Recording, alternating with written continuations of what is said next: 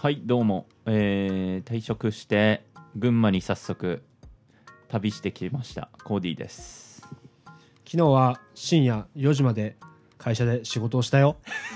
歌ボーイです。安定のブラック企業じゃん。まああの俺はこう率先してやってるから当然そこまでいないといけないわけじゃないんだけどうん。こう集中してたら気づいたら俺ね帰るのがうんめんどくさいって思っちゃうというかうん。帰るまでの時間が惜しいって思っちゃうね。気づいたらああ終電がなくなってるじゃないかみたいなうん。感じなんだよね。そセルフブラックですかあそうそうそう。自分で染めに行くスタイル。らうん。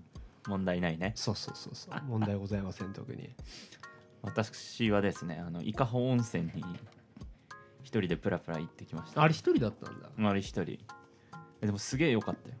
伊香保温泉行ったことある？はい。なんかね着くとその有名な石階段みたいな300段ぐらいの石階段がうん。それを登ると伊香保神社っていうのうん。で伊香保神社からその階段の方に振り向くと、うん。あの辺って長野とか新潟とかの方面に赤城山とか双子山とかいっぱいいろいろあるんだけど、うん。すげえ絶景の山の景色が見れて動画送ってくれたやつ。あそうそうそうそう。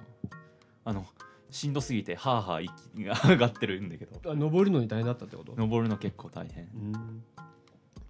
で伊香保神社の奥に伊香保温泉っていうぐらいだから露天然のなんか露天風呂みたいなのがあって。うん。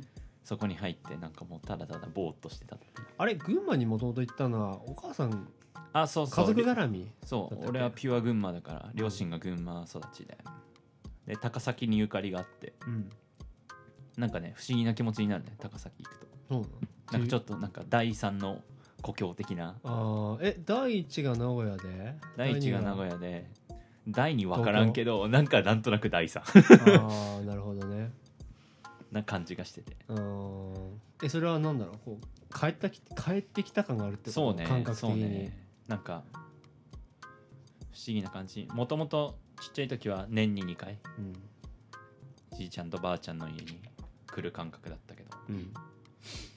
まあ、関東住んで不思議と回数が増えて。でもなんかなんかなんとなく特別感がある高崎は。俺も 3つまあ広島があるよね。最近だと帰るともう,、もうん。う帰ってきた感がすごいというか、で、まあ、2つ目はやっぱフランスだよね。うん。で3つ目はそのまだ帰ってきた感ああでもやっぱりマリ共和国が。休暇から帰る時のやっぱその帰ってきたっていう言葉の意味合いも違うわけよ。広島とフランスと、うん。あのマリ共和国じゃさ。うん。広島の時はもうなんだろうこう小さい頃の思い出。すごく思い出すんよね、うん。うちあの前コーディには話したけど農家でさ家の周りが田んぼあってその自転車を乗り回してたわけよコロアリの。でこうすごく速く走ることがめちゃくちゃかっこいいって思ってたわけ小さい時、うん。でこうかっこよくコロアリ自転車ガーってこいで右折するんよ。右折が曲がりきれんのよ。あの勢いがありすぎて。であのドリこう車輪が浮くわけ。右折するから右が上がるんよ。うん。でそのまま人んちの田んぼに落下していくんよ。あ俺いつもなんかそのお隣さんの田んぼに俺のか体のさなんていう？肩。型ができててそこだけなんかうまく稲ができないみたいな 感じになって毎回俺がダイブするから。っていうこととかね、うん。あとカエルがすごいいるわけよ。ゴケゴケゴケゴケ鳴くわけ。そういうのを思い出すのかなんかこうやっぱこういうのなんていうか豪州の念じゃないけどあ懐かしいなっていう感じよね。うん。フランスはもうはちゃめちゃしてたから、うん。はちゃめちゃしてた時のちょっとこう若い危ない気持ちよね、うん。スリリングな。マリはなんかこう全てを諦めた気持ちになる。っていう全てを諦めたそう。だからやっぱりそういうこう懐かしいっていうか故郷まあ長く住んである程度住んでたっていう意味でやっぱそういう気持ちは湧いてくるから、うん。やっぱり場所によって全然思い出も違うわけで、うん。やっぱりこう帰ってきたなっていう言葉の意味合いも全然違うなって、うん。今コイチの話聞いて思ったね。うん。俺なんで第3って言った第2は何だろうな？あでもなり成り足らへんかもしれない。大学が。大学か、なるほどね。大学が止水っていううん。ど田舎。だったから。まああれじゃない？こうふるさとだってさこううん。な感覚的に思える場所がさ多いのってすごい豊かなことだって、うん、何個あっても正直いいと思うし、うん。それだけの思い出があるゆえにやっぱりそういうわけだからそれはなんかその感覚って俺はいつもいいもんだなってうん。思っておりますわ。はい。じゃあ本日の歌ボーイのコーナーお願いします。はい。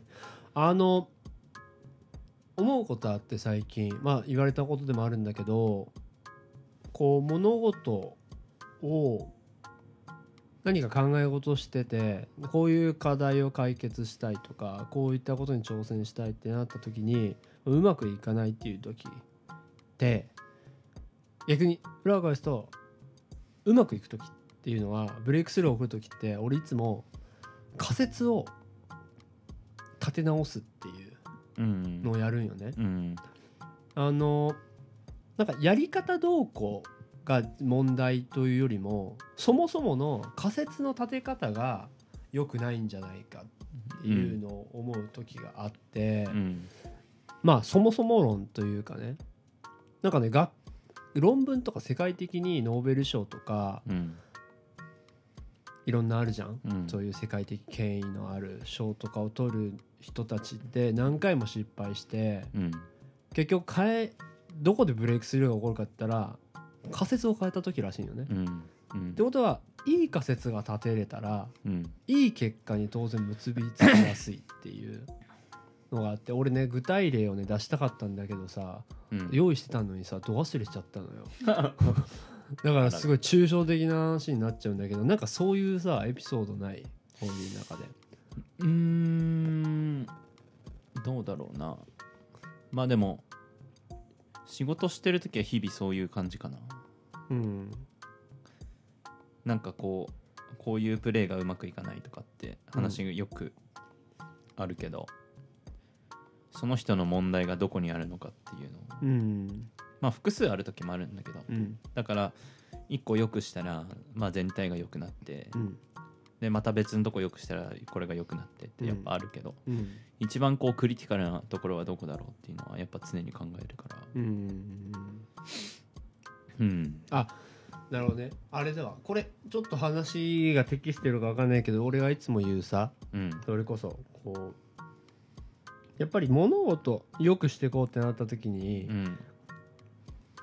結局こういろんなさこう社会的な状況とかさ、うん。今いる置かれてるか会社のかん例えば会社とかの状況とかっていうのをうんどうしても、そこに非があるっていう。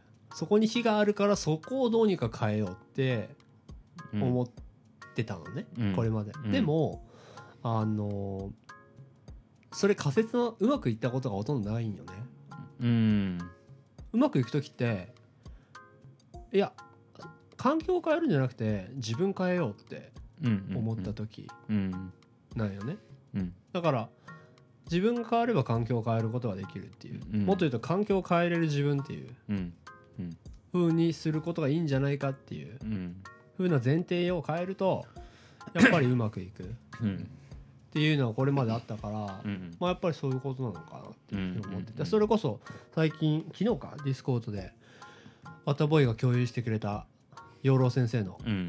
話もまさにそうよね、うん。自分探しの旅っていうのをよく言ったりするけどそもそも自分って何なのかっていう。うん。うん。で俺も前話したけどあたかもさ自分というものがどこかにあってそれがこう自分の知らないとことか環境にあると思ってるという発想だよね。それって。自分探し。いろんな自分探しあると思うけどね、でも養老先生が言ってるのは自分っていうのは探すもんじゃなくて作るものだよっていう。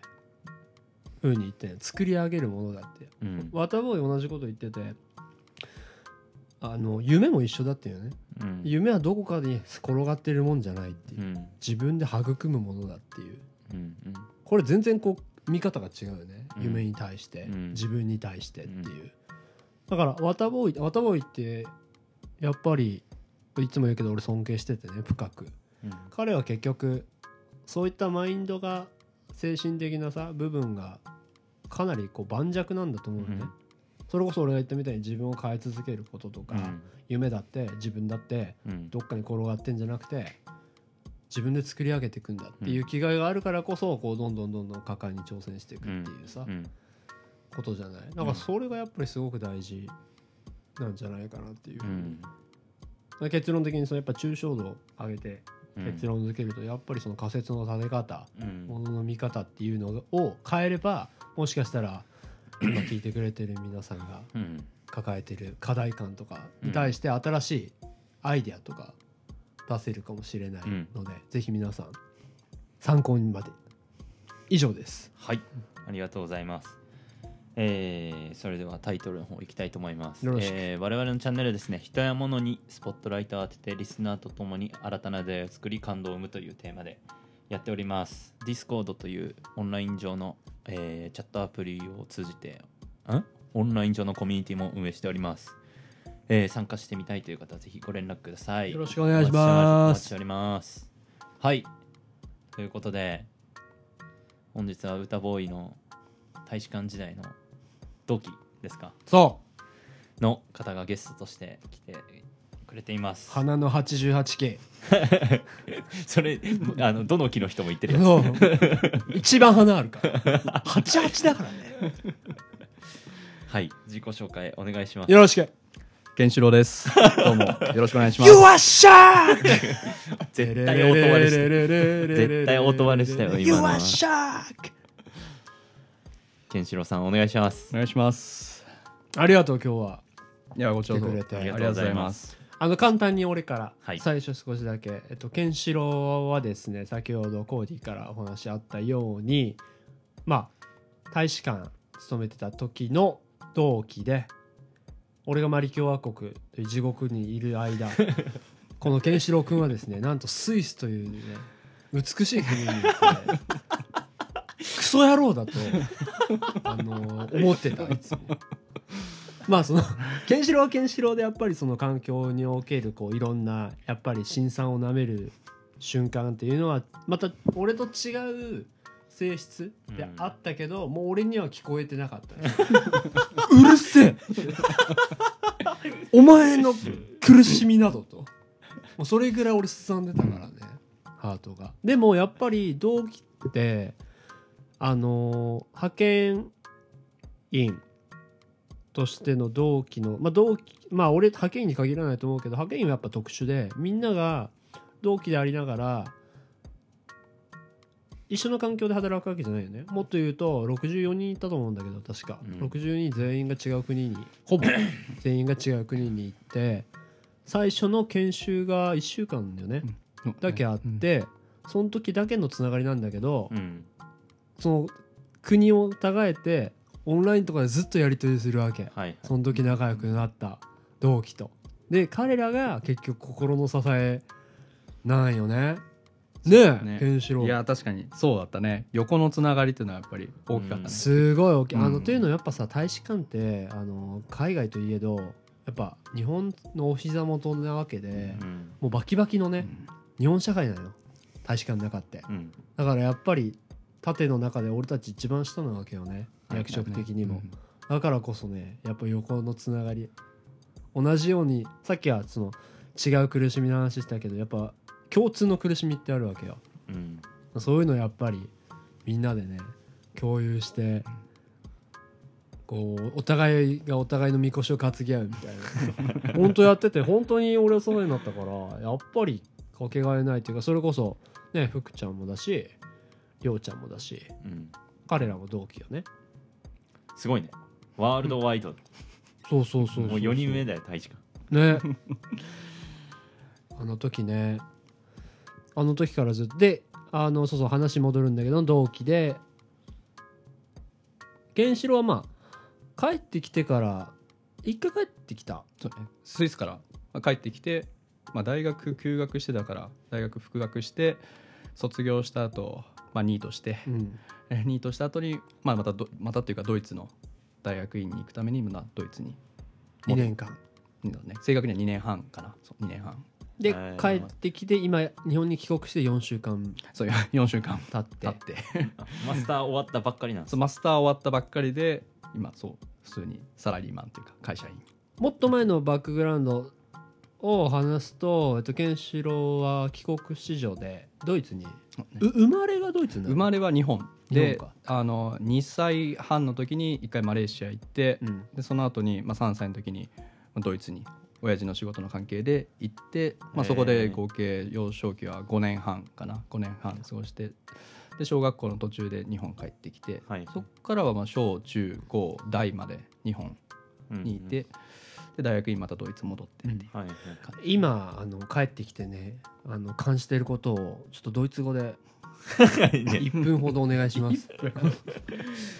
Ähm, also ich bin sehr glücklich, dass ich wieder in, in Japan sein kann und jeden Tag, das kann ich Deutsch, also nicht Deutsch, sondern Japanisch sprechen. Das ist eine große Sache für mich. Das ist einfach so wunderschön, muss ich sagen.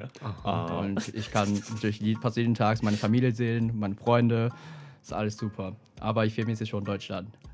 Dankeschön. Dankeschön. je comprends bien, en fait. Euh, ah moi aussi. Après, retour, après revenir au il y a trop de, choses, trop de choses à faire. Vous voyez, entre, entre la France et l'Allemagne, c'est diamétralement opposé au niveau de la culture, d'histoire, n'importe, de n'importe quoi. まあこういう感じ。素晴らしいね。どういう感じ？もうね。すごいでもドイツ語はもう幼少期でマスターしてたんですか？いや幼少まあい幼少期の時はもう本当に幼稚園も現地の行ったからもう自然に多分話せるようになったけどやっぱ日本帰ってからは全部忘れちゃってもうずっと日本。あやっぱ忘れるもんか。ちょっと親はあの忘れさせないようにたまにドイツ人の先生つけたりしてくれたんだけど本当にそれも1週間に1回ぐらいだったから、うん。もうほとんど本当に挨拶簡単な挨拶と数字ちょっと数えられるぐらいで終わっちゃったんだけどもう、まあ、また大学でもう一回話せるように、まあ、なりたいなっていうことでドイツ語をまあ専攻して。えー。でなんかまた一から勉強した 感じかな えやっぱり勉強し直す時ってある程度そのベース、全然ベースがない感じだったそうだね。本当にあの一応クラスで奇襲組となんか未襲組みたいなの分かれてたけど自分は本当に未襲で本当に一から。本当アルファベットから。ドイツ語のアルファベット結構特殊で。そうだな。そうそう。あれからゲルマンだからあなんか点がついたりそうそう。あれウムラウトっていうんだけどそのウムラウトとか、まあ、あと SZ っていう、まあ、SSWS のやつも特殊なドイツのそうアルファベットがあって、まあ、本当にそこから勉強する感じで一から勉強し直してうーん。小さい時のうん。自分ホッケンシロウが覚えてる中で最も幼い頃のドイツの記憶ってある？えそれこそだやっぱり幼稚園の時の記憶かな。本当に最初はあの、まあ、日本語しか話せないからもちろん、どうやって遊ぼうかなそうどうやって友達作ろうかなって言ったけど、まあ、結構あのドイツは、まあ、その時からもう移民系というか、うん。そのバックグラウンドがさまざまな子供たちまあ、それも自分ももちろんその一人でだからあんまりそのあのそういうの関係なくみんな仲良くみたいな言葉分かんなくても、まあ、一緒に遊ぼうみたいな感じ。それでその記憶が一番覚えてる。昔の記憶かな。うん、その中でやっぱりこう日々生活していく中で、やっぱ自然とドイツ語を覚えていったっていうそうだね。なんかやっぱりねなんか子供の方がなんだろう豊かだよね、うん。そういう意味で。うん。自然に遊んで覚えるとかさ。うん。うん。なんかいいね。そういうあの幼少時代を語れる人生でありたかったわ俺も。いやいいじゃんい いいじゃん田んぼに突っ込んでたら。ドドリフトしてね。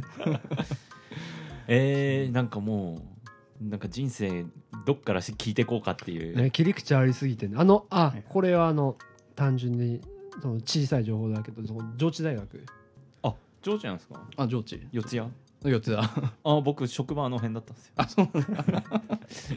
四つあたりだったんでえあのーケンシロウは、まあ、大学院にドイドイツ行ってっていう話だけど最初他就職？スイスから帰ってきて何かしら就職しようみたいなことって考えてた？うんもともと派遣員途中であの、まあ、1年だけっていうのもあの大学院に途中で行きたいなっていう気持ちが強かったから、まあ、1年で切り上げたっていうのもあってもともと就活はそんなにせずにうん。大学院に行こうかなってずっと、うん。まあ、考えてどこに行こうかとは考えてなかったけど、うん。帰国のあ帰国した直後は。漠然とあ大学院に行きたいなっていうのと、まあ、一回やっぱドイツで、えー挑戦してみたいなっていうのがあって、ドイツの大学院に。マスターはなんか何のメジャーだったんですか？えっともともとまあドイツ語学って本当にドイツ語かもうドイツ文学だったりとか、そっちの方でで自分はその中でももうかなりマニアックなちょっと中世学というかドイツのその中世の ドイツの文学あとその中でもその英雄ヘルデンリヒトンっていうなんか英雄女子詩かな？おなんか多分ニーベルンゲンの歌とか聞いたことわからん聞いたことああまあそういう本当にその英雄をまああのテーマとしたその中世の文学作品があってもそれの研究って本当にニッチなこれを研究したところでねその後何があるんだっていうような。そうそういう研究をちなみになんでそれを選んだ理由ってなんかあんの？もともとまあドイツ語が好きで、まあ、ドイツ語あののあのドイツ語学っていうかそのドイツ語の文法だったりとかそういう本当は結構その言語学っていうかそのドイツ語の研究をしたかったんだけども大学院に入ってすごいいい先生に会ってでその先生がたまたまその中世学の先生であこの先生の授業面白いしこの先生についていこうということでまあ本当にその研究室というかその先生の研究室入ってあ研究しあなるほどね。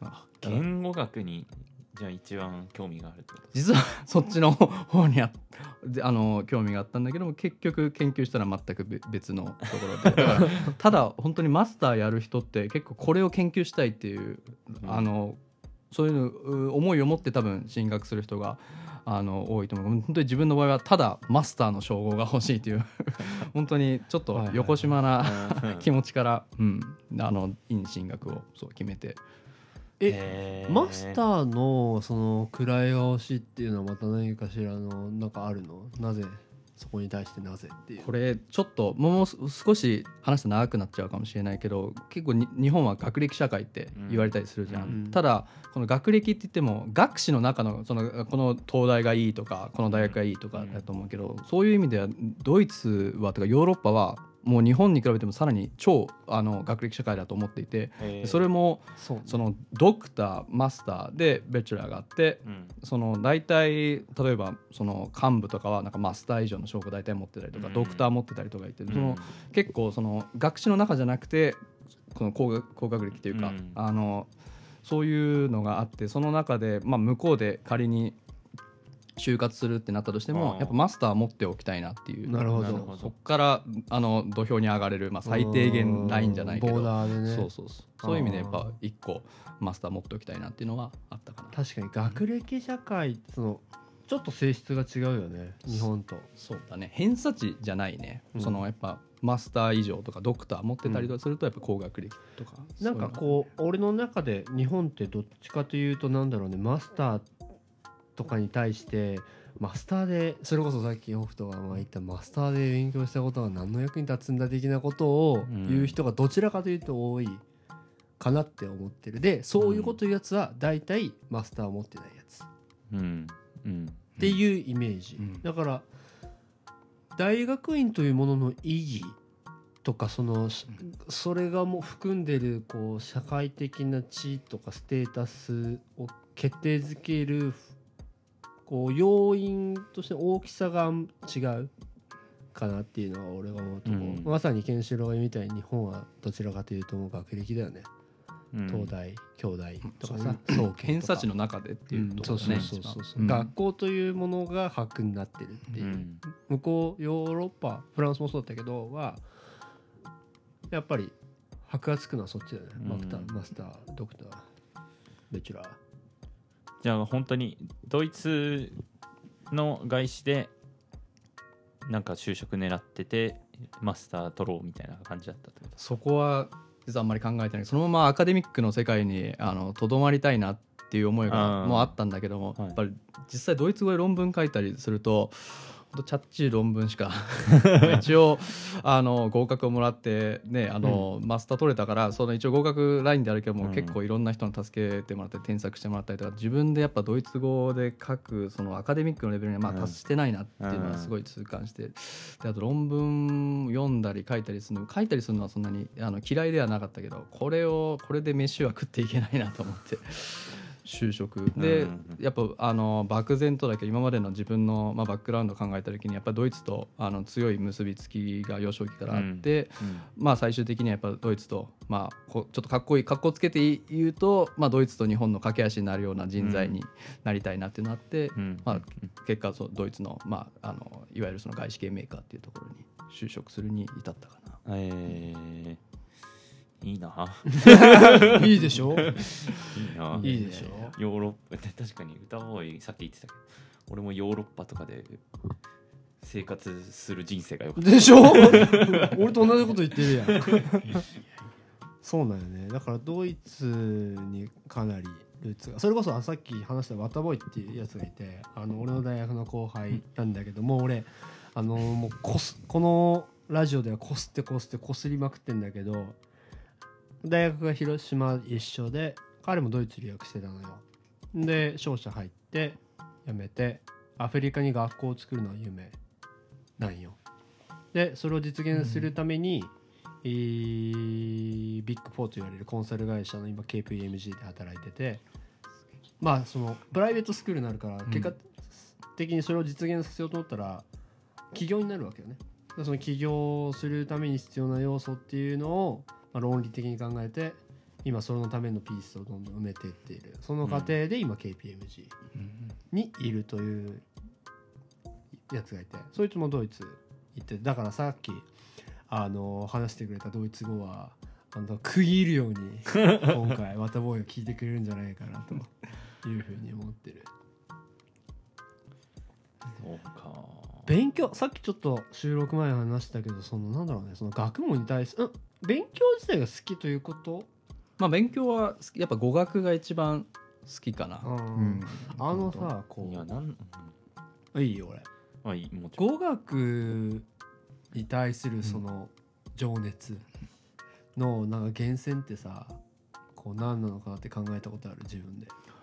あまあ、そうだね。さっきもまあちょっと話したけど、まあ、やっぱり幼稚園の時にじあのもういきなり3歳とかで、まあ、外国語に触れたっていうのは、まあ、今は結構なんか英語をあの英会話教室で会話小さい時から会話したりとかあると思うけど多分当時そんなになかったと思うけどやっぱ3歳でいきなりがっつりしかも英語じゃない言語をバーって聞いたのがで一番やっぱ自分の中であの大きかったのはやっぱ日本帰ってきて一回それを忘れちゃったことうん。がやっぱ大きかったかな。でもう一回話せるようになりたいっていう気持ちが強いの。でそこからやっぱり語学に興味を持ったことかな。やっぱ現地の人とあの話す話せるっていうのがうん。一番、うん、大きかったかな、うんなるほどね。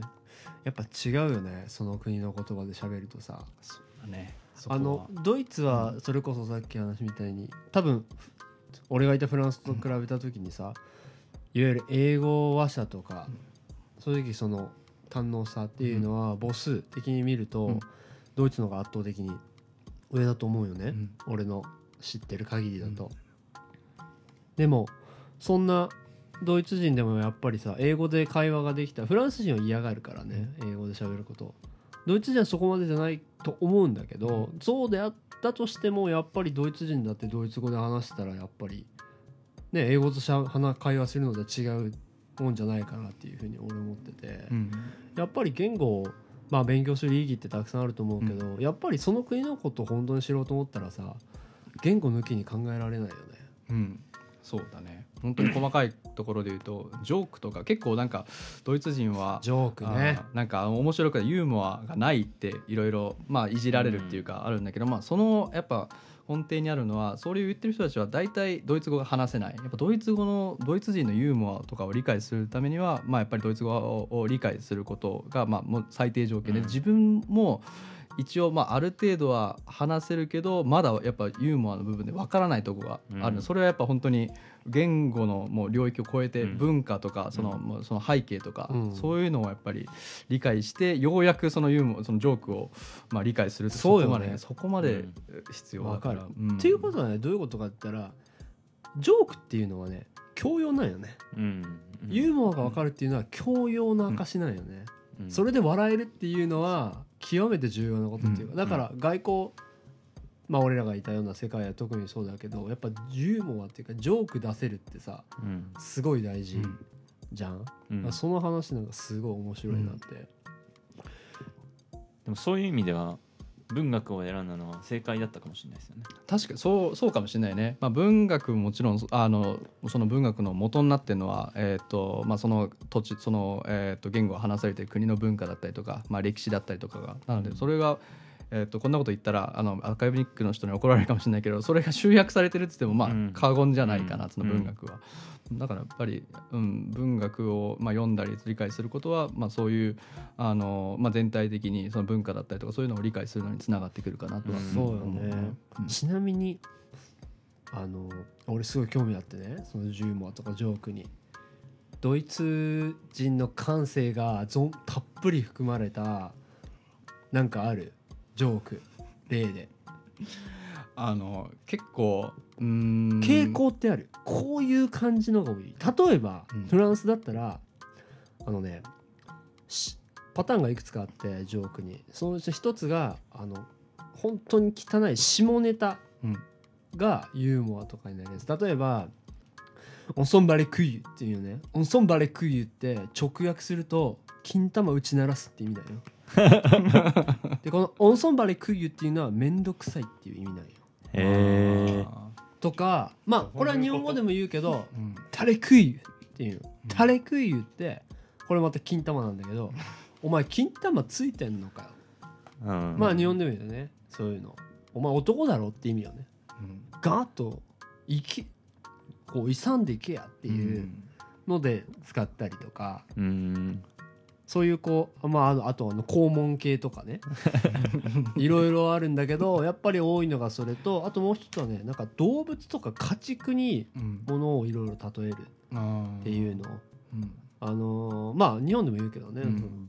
豚だよあいつはぶ豚野郎とか言うじゃん、うん。まあ、そういうのはやっぱりあああとなんか象徴的に鶏がね多い。ルコックスポフティフっていうブランド知らん。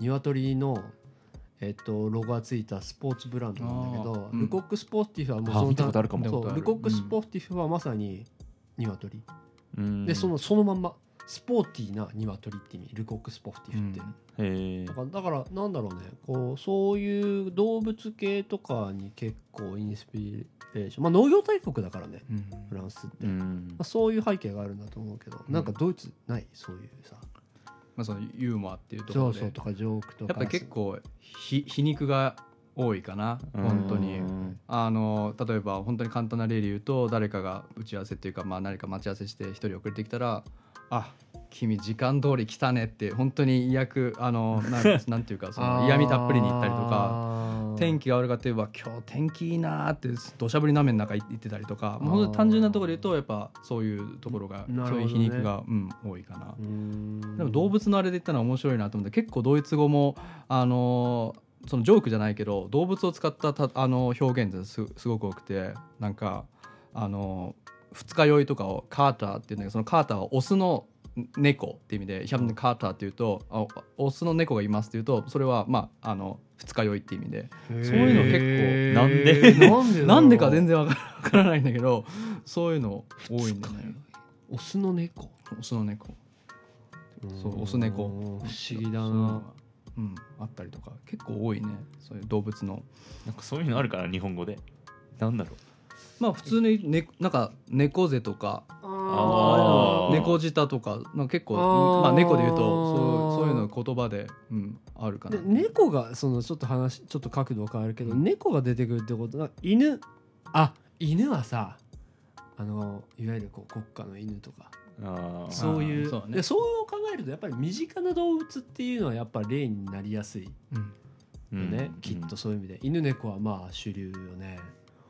カニってもう豚はさっき出たけどうん豚野郎とか、豚小屋とかさ。うん。言うじゃん。面白いっすよね、うん。そういうの。確かに、あそう確かにそういう言語的そのさっきユーモアの話で膨らませるとそのたとえ今の二日酔いの話とかはもう全然ロジック的に分かんないわけよ、うん。論理的には、うん。あそういうのって結局でも何かしらの起源それにもさ、うん。あるわけじゃん、ルーツっていうかうん。エピソードっていうか,、そういうのを掘っていくのって結局、ね、それこそ文学だったり言語だったりってなると思うけど、うんそれはなんかすごく面白そうよね。ドイツ人っていう一つの民族というかね、うん国民性を知る上では結構大事なんかなって、ドイツ中世の文学っていうと歴史的にどの辺ですか？結構そうだね。1000年から1500年ぐらいかなそこら辺で言うあとー。やってたのは大体そうだね。1200そのニーベルンゲの歌書かれたのがまあ大体1100年1200年そこら辺で。そうそうそう。うーん。なんかそのその時代の特徴とかある？書かれてるものに対して。そうだね。結構それこそフランスの文文学って結構発達してて、あのローランドの歌ってなんかなんだっけルレレカシャンソン・ドゥ・ローランみたいな、うん。そうそれにまあ本当対抗する形じゃないけどドイツ語も、あの文学発展させたいぞっていうそのうん。フランスには負けないぞってなるほど。その言語の歴史とか見見てもフランス語ってすごい歴史が長くてあとなんか上級階級みたいなそういうあってドイツ語ってもともと本当にあのドイツが一つの国じゃなかった時に、ん。ほんと人一方言みたいな。でそのアカデミックの世界の人たちには大体ラテン語と,、まあそれまあえっとフランス語とかあったけど、うん。ドイツ語っていうのは基本的にあのその庶民の言語もう本当に、うん。あのまあ、文字は一応あるけどアカデミックのあれではないけどもそれに、まあ、フランスに対抗する形で、まあ、ドイツも文学を、まあ、うん発展していこうっていうようなところが結構あったりとか、まあ、フランスの文学になんかすごい影響を受けてるっていうのもあるのがまあ一つ結構特徴かな。そうだね。だって地政学的に考えてもさ隣お隣さんだからさ、まあそうだであのこれ言わずもがなと思うけどさ仲が悪いじゃん。基本的にはやっぱ、ね、仲悪いんだ。いやフランス人はねドイツ人大っ嫌いだから。本当に。大嫌い。なんで？それはやっぱね歴史が関関係してるよね。戦争が。ああ一つはよ。一つは。結構近代的なところそう。であのそれをあとなんだろうね。やっぱりこうナチスのこととかね。っていうのがやっぱりあの強烈に言うやつは言うし俺はもうドイツ人とは関わらないみたいなことを言うやつもいるからね。フランス住んでていたいたいた。あそいつはでもねそのドイツに限ったことじゃなかったけどね。そういう人って排他的な人っていわゆるこうフランス血統主義なわけよ。うん。市場主義、フランス市場主義。だからフランス人だけが唯一優れていてかつフランス人の中でも本当のフランス人っていうのが定義されてるわけよ。うん。血族的な話よなるほど。ななかな有国思想な。そうそうそうそう。まあ言ってしまえば、まあ、いわゆるあのフランスってあのフォンナショナルっていう政党があってそれって極東右翼って意味なんだけどもう超右翼思想。移民全員出てけみたいな。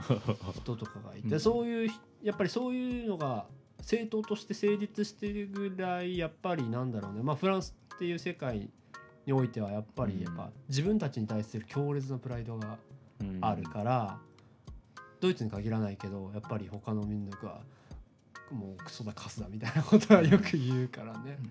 ドイツの人はどうなのどう？そこら辺ってさ。政治的思想みたいなとこうろで言うと。んというかその例えば今俺話したみたいにこう隣やっぱ俺の中で結構お隣って隣国ってその日中韓もそうだけど、んいつも仲がいいというわけではないというかやっぱ衝突がどうしても起こりやすい、うん。でフランスはさっき言ったようにドイツに対してはちょっとこう俺が経験して聞いたり話を聞いたりした中ではやっぱりあまりこう、敵対意識が結構強い、そうだね。そういう意味で言うと、まあ、EU の中で結構やっぱドイツ、まあ、経済力も、まあ、ずば抜けてるわけじゃないけど、まあ、かな結構上の方であって、そうね。まあ、本当に多分自分たちが EU の、まあ、トップである EU は自分たちが率いてるっていう自覚はあの少なからずともやっぱドイツ人やっぱそこら辺は、うん。まあ、あると思う、うん。まあ、そういう多分そういう部分でかなりフランス人はよく思ってない。ああそれはあるね。嫉妬もある当然、ドイツ人ああだこうだっていうのはドイツに負けてる自覚があるからっていう。ドイツは車ですか？そうだね。やっぱね車大大国だねクスワーゲン。そうフォルクスワーゲンうん。BMW あとはメルセデスまあベンツだね。メベンツね、もう金字塔たちだよね。昨日僕ちょうどメガネ作ったんですけどうん。そのメガネのレンズもドイツ製ああそうなんだ。そっかそっか。いやそうなんだよね。なんかドイあの日本って日本製って結構うん。なんか信頼っていうかブランドもあって、それと同じような感じでドイツ製っていうと、まあ、結構やっぱ品質が高い。そうね、うんそういうイメージあるわそういうのって結構ブランド力というかそういうのにはやっぱりものづくりの国だからそうそうそういうのは結構あるかもしれないね、うーん。そこにプライドを持ってるというか、うん。だからそこでも結構あのドイツもあの今はもちろん全部一つになってるけどその下の南ドイツ、まあ、バイエルンバイアンっていう、まあ、州があってで大体その自動車産業とかをその本社が結構そのあのミュンヘンとかうん。そういうところに自分が今勤めてる会社の、まあ、本社もまあミュンヘンで、うん。そのものづくりでだから結構裕福なのねその州で、だから、うん。まあ彼らはまたちょっとメンタリーとかも違ったりとかして、実際はそうだねものづくりってもやっぱバイエルンがやっぱ強いその南ドイツ。うん。嫌嫌われてるんだけどねドイツ国内では結構。あと方言もバカにされたりちょっと田舎っぽいそのバイあそのバイアンの方言は結構強バカにされたりとかそうそうあそう。して、ーなるほどねどういう感じなんだろう。東京の港区みたいな感じかおーあちょっと嫌われてるっていうのはなんだろうこうさっき言語の話方言の話だったけど、他の要因でも好まれない要素があるの？なやっぱまあやっぱり。お金あるからってことですか？まあそれ もしかしたらそうか。まあ単純な嫉妬ってことだよそれもあるかもしれないね確かにね。あとはやっぱりあの話し方がすごいゆっくりでなんかメロディーがすごいいい感じなのやっぱりなんかそのあの南ドイツの方言は。でそれがやっぱ田舎臭いっていうのかな。それもいいなとかって個人的には思うけどその田舎臭さをやっぱりバカにしたがる、うん、人は結構多いね。特に、まあ、西ドイツの人は結構それを、うん、嫌がる傾向にあるかな。いや実際今ドイツって一つですけど、うん。どんな感じなんですか？東と西っていうのそうだね。今の人たちはそうだね。ベルリンの壁が崩壊したのは1989年だから、もう崩壊して30年以上、うん。そうだね経つうけどもやっぱりそうだね。東ドイツの人は、まあ、保守的な人が多いかな、うん。ちょっと今はちょっとどうなってるか分かんないけどむあの本当に極右団体でペギーダっていうあのドレスデンを中心にドレスデンはあの東ドイツの、うん。まあ、一つの町なんだけどもそこで活動してた団体が本拠地に置くぐらい結構そのやっぱりあの保守的な人が、多かったりとかしてマップとか見ても外国人その移民が住んでるう地域でもやっぱり東ドイツは、まあ、あの少ない。で経済的にも多分いまだにやっぱり西に比べるとちょっと劣ってるっていうかちょっと、ううんんちょっとどころじゃないかもしれない。まあ結構うんそこはあるかもしれない、まあ西は海がありますもんね。そうね、まあ、上のうん上の方かな。北、うん。そうだね。西ドイツの全体でも今、まあ、北ドイツかな。地理的に、うん。まあ、海が確かにあるね。うーん。俺ドイツ行ったことなくてさ、なんだろうね。ドイツのそれこそ空気感とか、うん。なんか世界観全然知らないんだけど、これまで歴代会ってきたドイツ人うん。友達みんなめちゃくちゃいいやつらうん。なんよね、えー。あのねなんて言えばいいかな。フランス人の全然違う。うん。分からん見て。うん、あそうこれちょっとドドイツ人の、まあ、名誉にのためにちょっと言っときたいことがあってあドイツ人って結構冷たいイメージない。で実際そうなのね。でそれはなんでかなって思ったらドイツ人って知らない人にものすごい冷たいーうん。インフォメーションセンターとか行ったら多分分かると思うけどたらい回しに受けるぐらいなんかそうすごい知らない人に対して冷たいんだけども一回そのその友達っていうかそのうん。自分の,、あのテリトリーの中入った入れた人に対してはもう本当に家族と同じような感じ。もものすごい優し優しいんだよね、へー。だね知らない人にはものすごい冷たいから。で大体ねそれそのぐらいの関係で終わっちゃうからドイツに冷たいっていう印象を受ける。なるほどね。やすいのかなっていう、まあやっぱりさよく言うこう日本とドイツの近似性っていうか、うん。なんか近いものがあるみたいのってよく言われると思うけど、まあいわゆる日本における一元さんお断りじゃないけど、うん。っていう文化的的な側面がやっぱりドイツにもある。あの、うん。法律的に言うと最近教えてもらったんだけどこう世界って、まあ、いろんな法律があるけどあの英米法っていうのとあのお いわゆるドイツ法っていうのがあるっていうふうにうん。大きく分けてね、うん。って言われててあの英米っていわゆる判例主義なんよね判例主義ってことは、えっと、裁判所が、あの法律に対して強い権力を持ってる。うん。一方で日本とかドイツっていうのは、うん。あの慣習法。あ逆だわ。要するに日本とフランスあのワイマール憲法。日本ってさフランスあのドイツのワイマール憲法を参考にしたって言われてるでしょ？あそうだ明治維新の頃あの切断はビスマルクとか対そう談してる。そうそうそうそう、う。ん。あのやっぱりドイツを基準にかんあの参考にしたって言われるぐらいやっぱその頃から多分何かしらに近いものがあって今もそれは残ってて日本もドイツも憲法を変えないと何もできないのよ。いろんなことが。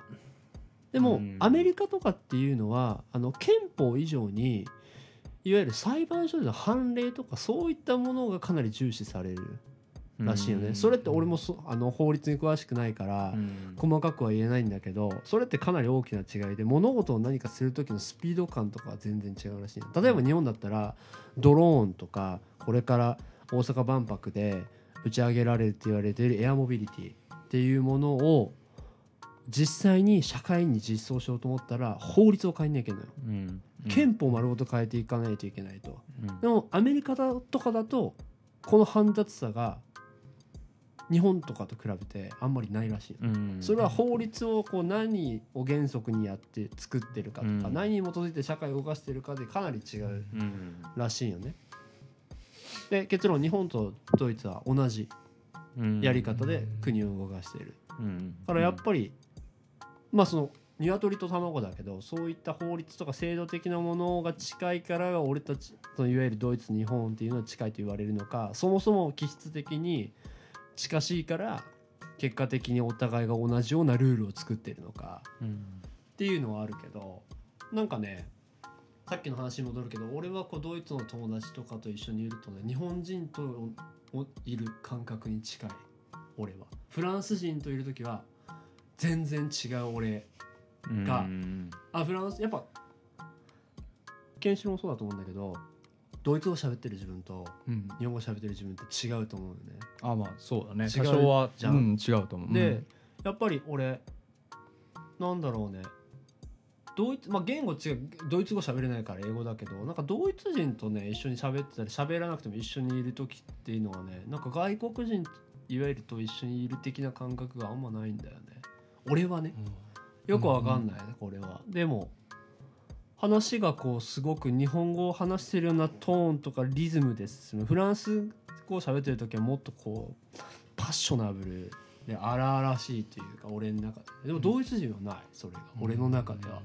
だからすごいシンパシーというかあの これは関係ないかもしれないけど学生時代とかであの色恋沙汰になるのが結構ドイツ人が多かった俺はなるほどなるほど。恋の駆け引きみたいなのが始まるのが結構ドイツ人がなんか多かった。いろんな国の人たちいたけど、仲いい友達もいっぱいいたし外国人、うん。でもドイツ人がなんか多かった。いまあ結果論かもしれないけど。ね、そういう意味ではそうだね。気質的にはまああのそうだね。まあ似てる部分も結構多かったりとかするかもしれないね。話しやすいかもしれない。もしかしたら合うかもしれない、ううん。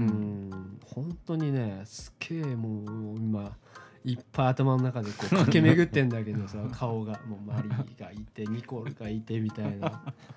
みんなねいいやつでね女の子は結構みんなエッチだったな。ね。えね確かにね。でもそうだね。うん。じゃあ結構ドイツも日本と似てハイコンテクストな感じですか？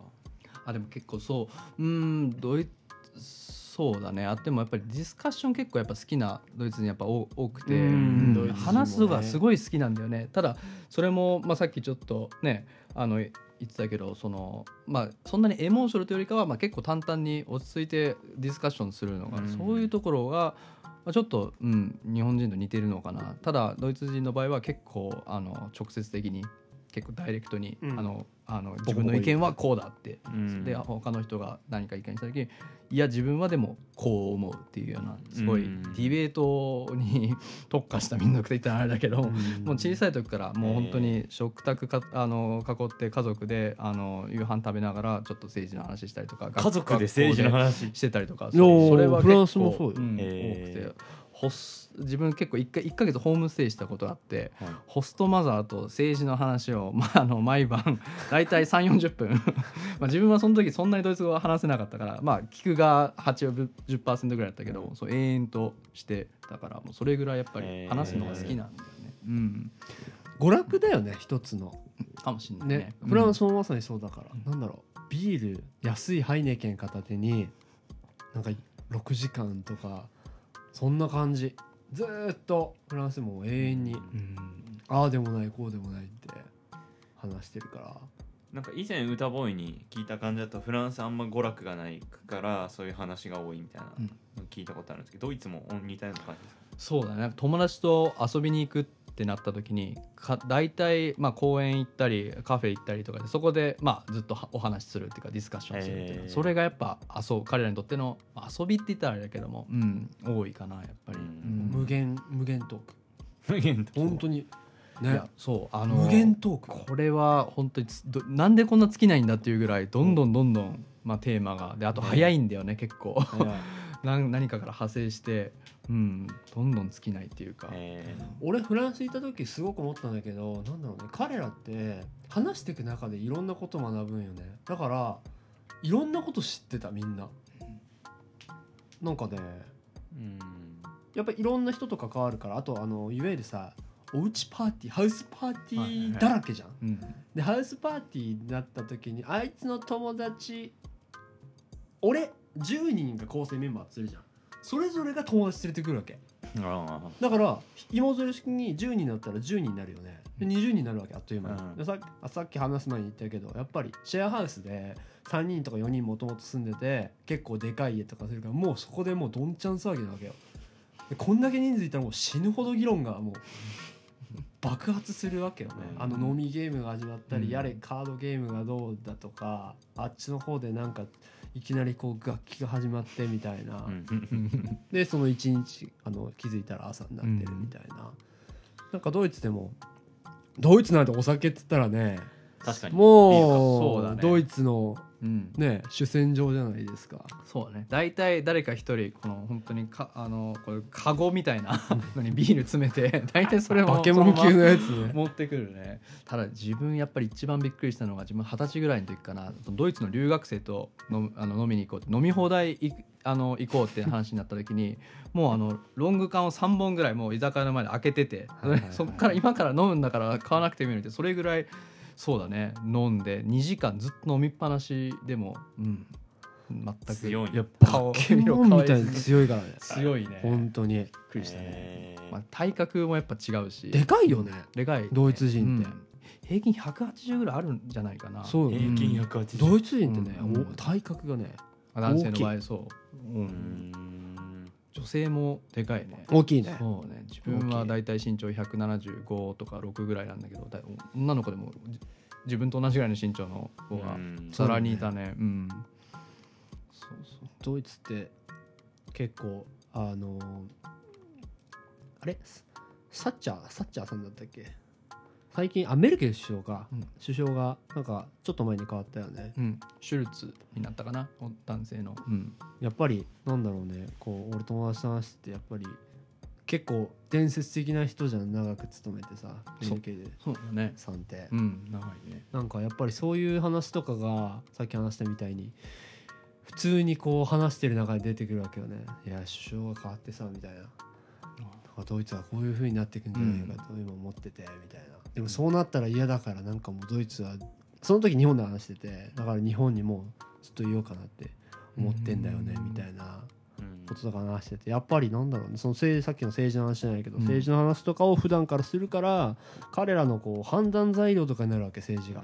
日本においてなんだろう政治が自分たちの判断材料になることなんて多分起業家とかぐらいじゃないかなっていう、うん。学生のレベルとかでそれが起こるっていうのがうん。やっぱり俺も一つのカルチャーショック。そうだね。フランスにおいてもだったしね。なんなら多分学生のドイツの学生の方があの政治に対してもっと関心があって話してるかな。大体あの自分と同じぐらいというかもう普通に社会人になったりで話したりするのはやっぱ家族の話とかやっぱ多くなったりするけども学生やっぱり政治に興興味があるというか関心があるがあの学生がすごい多くて、うん。うん。やっぱりこれから自分たちが、ね、あの政治をまあ変えていきたいとかそういう思い、うんうん。それこそまあもしかしたらフランスでもあるかもしれないけど最近はやっぱ環境問題が、ううんん結構あってそのあのなんかクリクリマアクティビステンっていうんだけどもその環境活動家。で、うん。その彼らは最近その道道路で地べたに座ってで本当にトラックとか車が通れないようにするそういうアクションを起こしててでそれがちょっと今問題にはななってるんだけども、うん。うんそうそういうそれぐらい、うん、やっぱ関心持ってる人が、うん、良くも悪くも多いだからでしょうかな。やっぱまあフランス欧欧州に限らないかもしれないけどやっぱ海外でちゃんとこうそれこそねディベートするってなったら自分の中での意見うん。だし意見をちゃんとこう盤石にする知識とかが勉強しないと、なんか話になんないんだよね、まあそのこれからコーディが行くマレーシアうん。がどういうフィールドかっていうのは、まあ当然ちょっとは毛色違うかもしれないけど、やっぱり外の世界で生活するっていうことはマレーシアはねめっちゃ保守だからね。うーん。でもそういうイメージあるね。マレーシアはだって国策であのマレー人優遇制度があるから。うーん。ブミプトラ政策っていう。うんなるほどね。そうかドイツいたらドイツ人って日本のことどう思ってるんですか？あーうわーどうだろうね、ううん。ん聞かれき何聞かれるんですか？大体そうだね。聞かれたのはうんまあ年代にもちろんよったりするけども一個あったのはまあお米って実際本当に毎日食べるのっていう。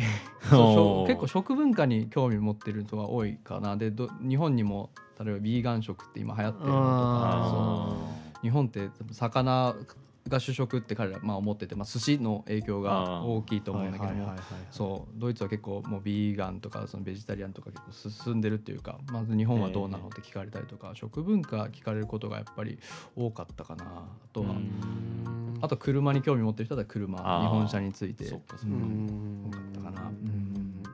アニメとかってどうなん。ですかあこれはうんやっぱあのドイツ人結構オタク気質の人も多かったりとかして本当に日本が好きで日本のポップカルチャーとかアニメが好きな人が多かったりしてそういう人は結構聞かれてでこれは本当に申し訳ないなって思ったのはまあ自分あんまりアニメ知らなくてで言って彼らは日本人になってみたら絶対アニメ見て育ってるし アニメ絶対詳しいと思ってあの話しかけてくれるんだけど「ごめんあんま知らないんだ」って言うと本当にがっかりして、ねすごいがっかりするよね。すごいがっかりしてそう、まあ、申し訳ないなって。例えばまあそうだね。あの日本でドイツ人だって僕ビール全然飲まないんですけどいやドイツ人なのにビール飲まんのかい？みたいなそんな感覚かな、まあ、日本人なのにアニメ見ないのかとか、はいそういう感じだと思うけど、うん。かるそうだね、でもやっぱり多いと思う。日本のそのアニメ好きな人は。うん。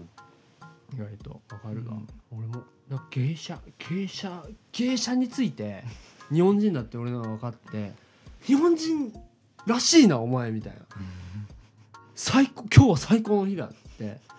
これでようやく芸者に対する謎が解けるって言ってて彼は芸者って何なんだと。勉強したけどうん。よくわからないって言われてうん。芸者という存在って何なんだって言われて、うん。うんもうさあ聞かせてくれと、うん。積年のねうん。俺の疑問。全くわからなかった。うん。そうだよね。絶望してた。この世の終わりみたいな。あーそうだよね。だから感じで。ある程度まあこれからね海外はい。コーディが行くけども、なある程度やっぱりむしろ日本のことをよく知っとかなきゃいけないなっていうのはまさにそううんなんよ、あるねやっぱり。本当に、にそう、まあそう大げさじゃないけどじ海外に行く時は自分はまあ日本の代表として行くような感覚で、う。ん。もしかしたら彼らの中で日本人は一生に1回しか会わないかもしれないけど、うん。その一生に1回が自分だったらうん。もう彼らにとって日本人の印象は自分うんになっちゃうから、ううん。になるぐらいだから、うん、日本のことはよく知っといた方がいいなっては、まあ、ね。結構もう後悔。ね。もう遅いんだけども、うん、いくら語れてもいいじゃん、うん。うん。あ本当に。あそういうのもあってゴーディンそれずっと言っててね、俺。いやもうね、あのか外国語すごく大事だし、マレーシアだったら英語当然大事、でもそれ以上にやっぱり日本のことをうん知ることの方がもっと大事だよっていうことを言ってて、まあコーディってすぐこうすごい素直だしさ俺がこうがいいよって言ったらじゃあすぐやっちゃおうみたいなか気質なわけよね、うん。だから本だって最近三島由紀夫の本読んだりとかいいね。したり あのそれこそ旅をね、うん。今からじゃあ行かまで時間があるから家と日本回っとけよっていうので、うん。まあ、その一環でもあるよねうん。今の期間っていうのは。今ニートなんでうん。あ絶対有効活用した方がいいと思うわ、ねうん。このねここでどこどれだけ厚み出せるかが、うん。やっぱね、うん。向こうに行ってからの、ね、命運を分けると言ってもそう。過言ではないからさ、結構向こう行った時に、まあ、ドイツ人の例で言うとドイツ人結構自分の国知ってる人が多いんだよね。ドイツのことをすごいよく知ってて。それに比べると自分はあんま日本語のこともそうだし日本のことあんまよく知らないなって思ったのは、すごいもう。ねあのねその時ちょっとこう日本では感じね恥ずかしいなって気持ち湧いてくるよね。自分は、うん。無知だなそう全然うん。何も知らないんだって、うん。自分の国のことっていうのはやっぱ強烈に思うよね、うん。うん。それもその気持ちもすごいわかるから、なんかあっという間にもういやもう1時55間分経って1時間経ってあこれちょっと遅れてるかもう1時間経って本当、いやなんかもうざっくばらんに。白熱するドイツトークで 終わっちゃったけど。うん。はい。どうでした？いや本当に楽しかったです。あの2本目取らせてね。ぜひぜひ。だから2本目はちょっとあのそれこそここであ打ち打っときたいんだけどこう今のこういうケンシロウのねうん。バックグラウンドとか経験とかを話してもらったけどまあそれを踏まえてじゃないけどね、うん。それを背景として今度はもうちょっと未来のこと今後どうしていきたいかとかうんっていうのについてちょっと話してもらいたいなと思います。よろしく。よろしくお願いします。はい。じゃあ1本目これで終わりたいと思います。せーの。バイバイ。バイバーイ